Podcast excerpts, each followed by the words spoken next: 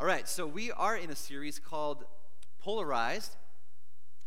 And in this series, kind of the heart of what we're looking at in this series is how um, we live in a very divided world, and yet Jesus calls us to live as one. And the question is, how do, how do we do that? How do we live as one in a polarized, divided world? Our world is divided, and it always has been, always has been polarized, always will be polarized over different things.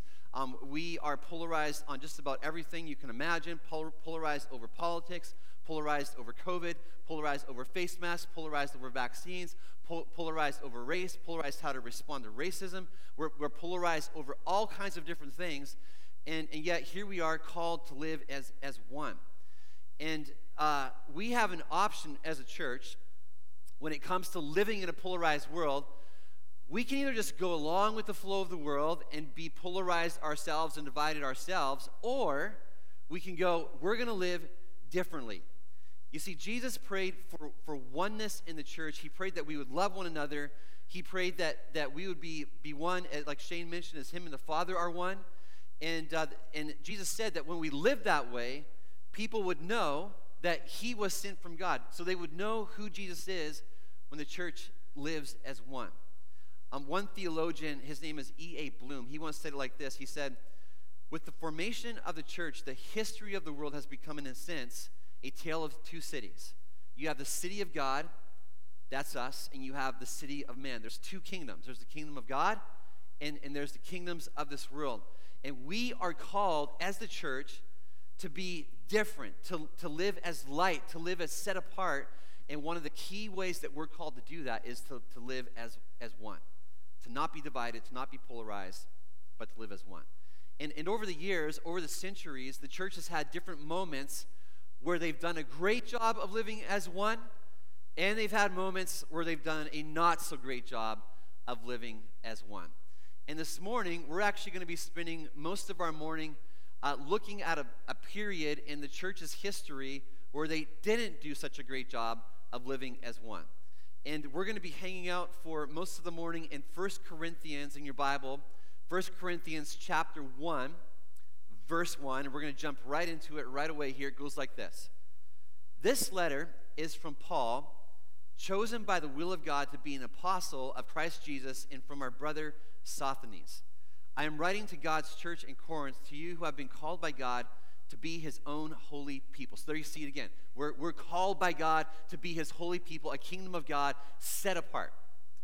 He goes on to say, He made you holy by means of Christ Jesus, just as He did for all people everywhere who call on the name of our Lord Jesus Christ, their Lord and ours. May God our Father and the Lord Jesus Christ give you grace and peace. So let me get, just give you a little bit of context to what's happening here. Paul the Apostle is known as uh, really the first uh, key missionary in the life of the church. He was the first guy really responsible to take the good news of Jesus that had mostly been in the, in the surrounding area around Jerusalem. Paul takes that message, he's transformed by Jesus, and he takes that message out to the surrounding countries and regions. And one of the major cities of the day that he visited was the city of Corinth. And Corinth was a city that was very, very self centered. They valued status, they valued power, it was a city that had great wealth. It was a city that for that, that day they had just about every luxury that you can imagine. Um, the Corinthian people, they worshiped wealth like it was a god. Uninhibited, sinful pleasure lurking around every, every corner. It was all about doing whatever you could do to increase your own status, to increase your own fame, to increase your own, your own wealth, your own pleasure, your, your enjoyment. It was, it was really all about me, all about self, the person in the mirror. As one historian put it, it was a culture obsessed with each promoting their own accomplishments and possessions in order to win the praise of others. Does this culture sound vaguely familiar to anybody? We are obsessed with money. We love having status. We long for the, li- the lives of the rich and the famous. Pick any town or city in America, and it could be Corinth. Corinth is a godless, self centered city. And what I love about God is he does not abandon the city. No, instead, God loves this city of Corinth like he loves our city. He loves the city of Corinth. And so, what does he do? He raises up a man named Paul and he sends Paul to Corinth to take the gospel to, to these people. And when Paul preaches and he teaches, a crazy thing happens. People believe in Jesus and they begin following him. And in Paul's letter to this new church, you, you can just hear how he's just so thankful for the people of Corinth. He's so thankful for the work that God is doing in the people of Corinth. And so he continues to write, saying, I always thank my God for you and for the gracious gifts he has given you now that you belong to Christ Jesus. Through him, God has enriched your church in every way with all your eloquent words and all your knowledge. This confirms that what I told you about Christ is true. Now you have every spiritual gift you need as you eagerly await for the return of our Lord Jesus Christ. He will keep you strong to the end so that you will be free from all blame on the day when our Lord Jesus comes or returns. God will do this, for he is faithful to do what he says, and he has invited you into partnership with his Son, Jesus Christ our Lord. And I would love to just stop right here for a minute because this is so, so important for us. As we're going to read in, in just a minute, the church of Corinth that Paul is writing to here has some issues. In fact, if we were to read the whole book of First Corinthians, we would see that the church of Corinth has some major issues. And is Paul here worried? No, he is full of confidence not a confidence that, that rests in his own leadership ability to get the church through, not a confidence that rests in the people's ability to kind of pull through all these issues. No, he has a confidence that rests on God's ability to work in and through his church. He says things like, He will keep you strong to the end. God will do this. Not God might do this. No, he says God will do this. Why? Because he's faithful to do what he says. Now, if in case you've missed it, the church is in a pretty strange place these days. All the upheaval of the last two years has, has left us fragmented, it's left us wounded, and if we were really honest, it's actually left us a little bit lost. At our last, um, our last council meeting that we had, I read some depressing stats to the team um, just about how um, um, the, uh, the church as a whole in America is, is losing. Fewer people are attending church than ever, um, including those attending online. Um, I actually just heard another very depressing example this last week of how the church is not doing good, just of how there's, there's a very, very, very high number of pastors that are like on the brink of throwing in the towel. If we were a football team, it might seem like we're on the side that's losing. We're heading into the locker room at halftime, down 30, 35 points, not really too excited about heading out on the field in the second half. And maybe you find yourself in a situation like this in life. Maybe your marriage might be on the brink of dying. Maybe your kids have grown up and they're just wandering away from Jesus. Maybe the numbers in the bank account are getting really, really small. You're not sure how you're going to pay the bills. Maybe that ministry that God's called you to, that dream that He put on your heart, it just seems like it's getting uh, fainter and fainter and fainter all the time. And our confidence might be at an all time low. And if we look to ourselves and look at how our own ability is failing, you know, it's gonna, it will cause us to lose heart and become discouraged. But what we need to do instead is be like Paul and fix our eyes on Jesus and be able to say with confidence, God will keep us strong to the end. God will do this, for he is faithful. He always has been faithful, and He always will be faithful. Amen? That's the God we serve. Eventually, Paul, after he, he starts, plants this church, and God's doing some awesome stuff in Corinth, Paul leaves. He goes off on uh, some, some other missionary journeys, and then he comes back. And then he actually, when he comes back, he settles down for 18 months, and then eventually he leaves again. And uh, when he takes off, though, he begins receiving reports about things in Corinth that just aren't going super well. And so in this letter, he starts off by helping them see who it is that, that's going to get them through these challenging times. He helps them see it's God. God's faithful, God's going to keep you strong. And then he gets straight to the issues. Doesn't waste any time in this letter, he just, boom, gets right to the point. And the first issue that he brings up is the, the polarization, the division that's happening in, in this church. And he writes, writes this He says, I appeal to you, dear brothers and sisters, by the authority of our Lord Jesus Christ, to live in harmony with each other. Let there be no divisions in the church. Rather, be of one mind, united in thought and purpose. For some members of Chloe's household have told me about your quarrels, my dear brothers and sisters. Some of you are saying, I am a follower of Paul. Others are saying, I follow Apollos. Others are saying, I follow Peter, or I follow only Christ. So, what's happening here in Corinth is that rather than living as the city of God in the city of man, they are actually blending right in with the world and they are being divided. And as the letter proceeds, we see that the division in this church was actually so wide that there were people that were they had lawsuits against each other over some of the issues that they were upset about. And uh, we see though that that really what's dividing them is the the social stratification of the congregations. You see, for, for most of the first three centuries of the church, the church didn't meet in places like this. They didn't have fancy sound systems and full on bands and rows of chairs just nightly, nicely laid out. They didn't have any of that stuff. For, for most of the three centuries of the church, the first three centuries, they met in people's homes.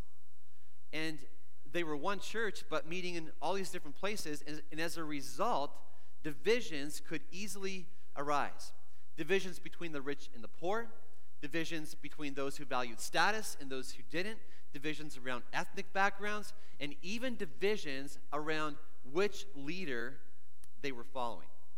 Some people were saying they followed Paul, others that they followed Peter, others that they followed Apollos, and then you had the religious crowd come along and gloat about how, hey, we only follow Jesus.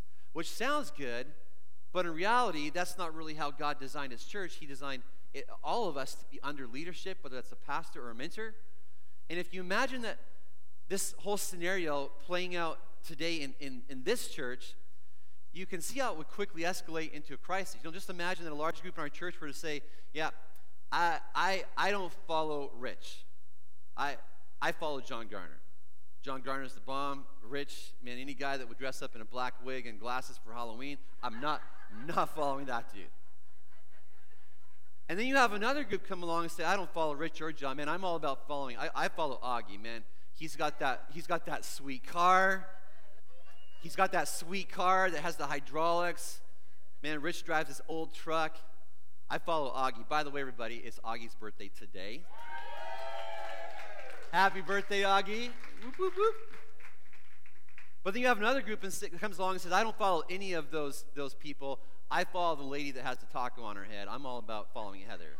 You know, she knows how to throw all these great parties in her barn. Those other guys, deadheads, I'm, I'm, I follow Heather.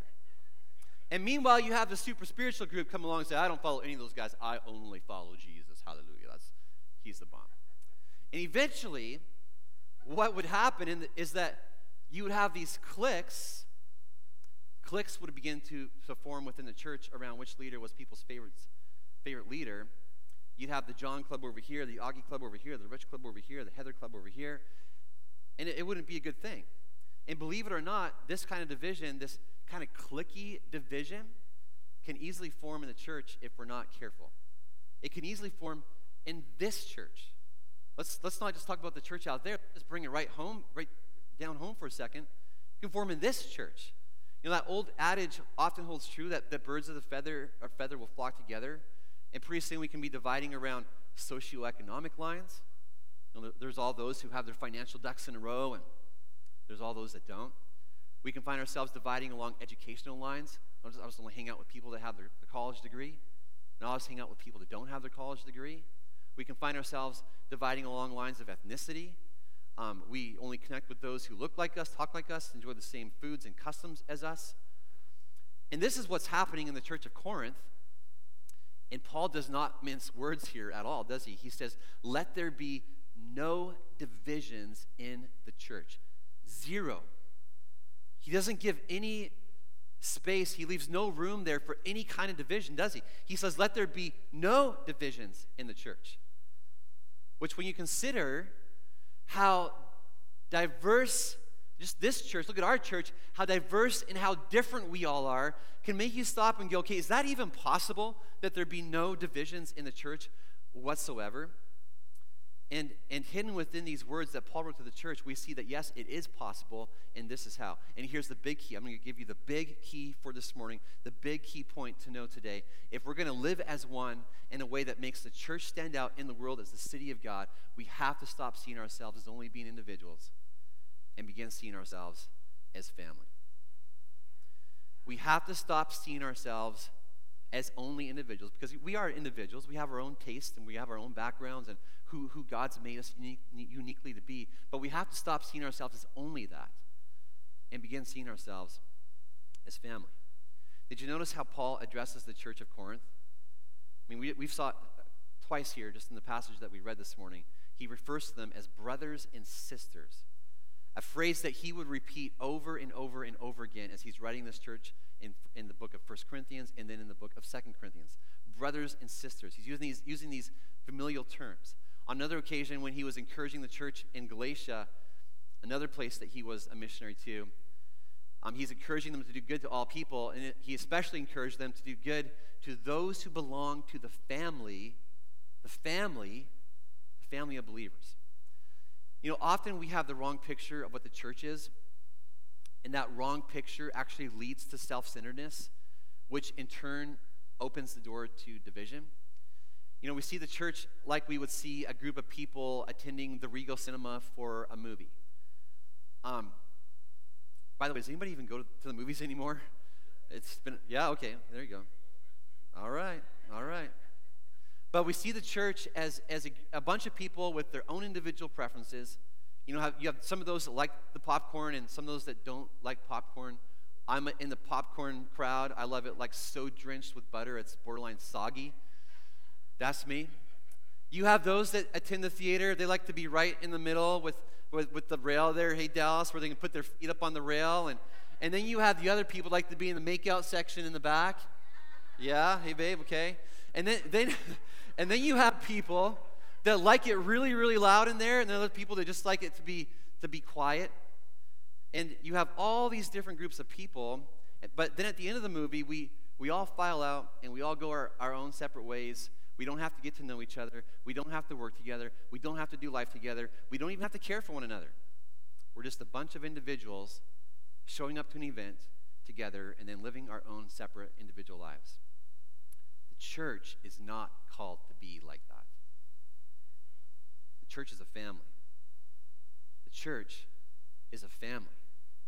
It's a group of people who are connected, designed by God to love one another, to care for one another, and to work together towards a common goal, the lifting up of the name of Jesus in this world in which we live. And, and I know that when, when some of you maybe hear the, the phrase family, maybe you're thinking, oh man, that doesn't, that doesn't speak to me about connection at all. You're going, when I think of family, man, I think of my own family background. I think of brokenness. I think of dysfunction. I think of division. Um, some of my family haven't even spoken for years. The walls are up and they're very, very high. And yes, families can be divided, but that was never God's plan. It was never God's plan. That's a result of sin. But, but here's the thing even with the, the division that happens in families, um, at the end of the day, you're still family. They, they still have a, a piece of your heart. The same blood that flows through your veins flows through, through, through their veins. And get this when it comes to the church, we don't have the same blood flowing through our veins. That's not what makes us family. But what we do have uh, is, is we have something else in common flowing through us that's actually much, much deeper and a much more connective, powerful force than even have the same blood flowing through us. You and me, we have the same spirit living inside of us. The spirit of Christ that lives in me is the same spirit that lives in Becky and Jess and Susie and Augie and Larry and Dallas. That's same spirit that lives in all of us. The same spirit. And that makes us family on a level that is much more binding, much more uniting than even if we had the same blood running through us. Later in, in his letter to the, the church of Corinth, Paul would, would say it like this He said, Just as a body, though one, has many parts, but all its many parts form one body, so it is with Christ. For we were all baptized by one Spirit so as to form one body, whether Jews or Gentiles, slave or free. And, and here's the key line and we were all given the one spirit to drink. In other words, we all have the same spirit. We're family. We're all part of the same body of Christ. We all have the same spirit living in us, and we are all serving the same God. There's a oneness, a sameness, even though we're a family that's made up of so many different and diverse parts. One. When I was getting ready for this series, I came across this article by a man named Gordon Lindsay.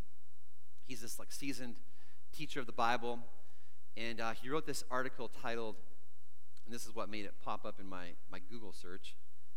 The article is titled A Biblical Antidote to Polarization.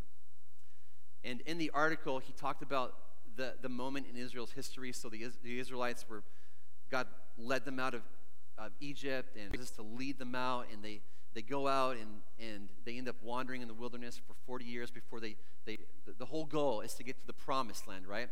But they're wandering in the, the, the desert because of their, their sin. Well, eventually they reach the moment where they're about to enter the promised land.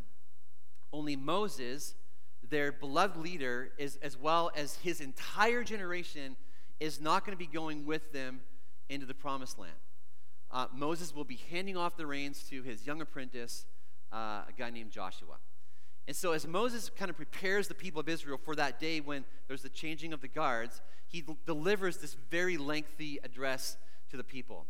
And in part of his address, he gives instructions on how they're to educate their children. And he prepares them for this because Moses knows that at some point, the, their sons and daughters are going to ask some questions about all these laws and regulations that are being passed along. And, and he knows that it, when they, they ask the questions, that it, it might go something like this. They might ask like this what, what is the meaning of the stipulations, decrees, and laws the Lord our God has commanded you? And I don't know how, how you hear that, that question, but within that question, there is potential for polarization.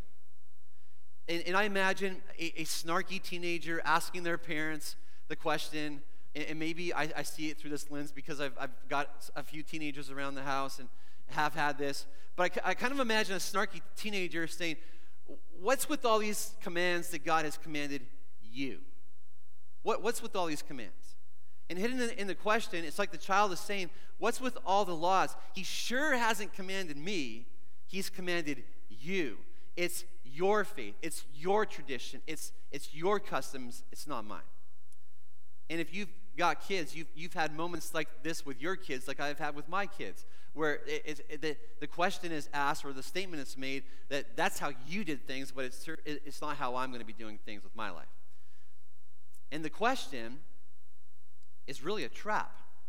If the dad engages in debate at this moment, the conversation will sink into polarization and argument. The dad risks alienating his son. And It's like Moses anticipates this. And so, listen to how Moses counsels parents to respond to the question what's with all these commands that God's given you? He says, when they ask about the commands, tell them, we were slaves of Pharaoh in Egypt, but the Lord brought us out with a mighty hand. And if we are careful to obey all this law before the Lord our God as He has commanded us, that will be our righteousness. Do you see what just happened? The parent says, Hey, hey, whoa, whoa, wait a second. This isn't my story. This is our story. It's our story. We're, we're family. We're the same. This is our story. And he, challenged, he challenges the potential division and polarization not through debate. And that option's open to him here. He doesn't challenge it through argument, he challenge it, challenges it through sharing what they have in common. They have the same story because they are family. And if we're to live as one, we, the church, of many parts, like Paul wrote, many backgrounds, many ideas, many opinions, many values, many interests. If we're to live as one in, in, a divided world, we need to realize that, that we are family. A family that has the same story. We were lost. We talked about last week, we were lost in desperate, desperate need of the undeserved grace of God, and He found us. It's the same story, and we have the same Spirit living inside of us, speaking to us, leading us, and all that makes us part of the same family. The blood bought children of God, sons and daughters, all of us, of the Most High God. And when we embrace that, when we live that, it shuts the door to polarization and opens the door for us to have an incredible oneness in Christ. And we'll be able to follow the way of Christ as described in Ephesians. Listen to what, what Paul wrote to the church and challenged the church with. And we're going to close with this this morning as a challenge to each of us as we recognize that we're one in Christ, a family. He says this Live a life worthy of the calling you have received. Be completely humble and gentle. Be patient, bearing with one another in love. Make every effort to keep the unity of the Spirit through the bond of peace. There is one body, one Spirit, just as you were called to one hope when you were called. One Lord, one faith, one baptism, one God and Father of all, who is over all and through all and in all. Would you pray with me? Heavenly Father, we need your help. God, we need your help. God, we are, are so, so aware, God, of our tendency, Jesus, to polarize. God, to just fixate on what we want, to fixate on our ideas, our opinions about things, and to just, um, God, just to, just to go the polar opposite direction of someone who thinks differently than us. God, we're so aware of our tendency to do that. God, if we're honest, we God, we do that even God when we, at times we don't even realize we're doing it. But God, we just gradually drift further and further and further and further apart. And Lord, I just believe that even today, God, you're, you're wanting to show us, God, how there's there's moments in our own lives where where we do that, God, even with within our own church. God, our experience of being a part of this this family of believers, God, there's there there there are ways that we have done that. And Jesus, I just want to ask that God, right here in this moment, Lord, we've just heard from your word about how we're family. We all have the same spirit living in us. Lord, I pray that in this moment you would speak to us, Holy Spirit. If there are if there are ways that we have pushed our brother and sister in Christ away, God, whether that's been intentional or whether it's just unintentional, there's division that has has has creeped into our hearts. God, maybe it's a contempt that we have for somebody, God, who sees things different, differently than us. God, maybe it's maybe it's even gone so far to become a, a hate towards someone who sees things differently than us, or who acts differently than us, or who looks differently than us. Holy Spirit, would you just convict us right now in this moment? God, let a spirit of conviction God, just sweep through each one of us, God, here in this moment and show us, Lord, how we've done that. Lord, if there's ways that we are, God, rather than, uh, God, rather than, like we read in, in Ephesians there, God, rather than humbly working together and looking to others' interest, God, being about others more than ourselves, God, if there's if there's ways that we haven't done that, God, I pray that you would show us that too. And, and Lord, in this moment, may we just have a coming back to you and saying, Yes, Jesus, Lord, we want to be all about God living as one. God, I pray over our church that there would be no divisions. God, what a high call you've, you've, you've given us as a church to be a church where there's no divisions, but instead there's a love, there's a grace, there's a, a humble posture towards one another. God, help us to do that, I pray. And God, not for, not for our sake, but God, for the sake of your name, God, for the sake of your name, Jesus, you are not divided. You are not divided. Father, Son, Holy Spirit, not divided. God, for the sake of your name, may we live as one. God, that your name might be lifted high. God, that your name might be lifted high in our church. God, that your name might be lifted high in our city, our county, our nation. God, let your name be lifted high because, because of the love, God, that we have for one another. I pray all these things in your name, Jesus. And if you agree, would you say amen? Amen. Amen. Amen. Amen. Hey, why don't you stand with us? We're going to close off with one last song here. I just encourage you as you leave today, have the question on your heart God, what do you want me to do to, to just be a part of this? To be a, God, how can I help us as a church live as a family?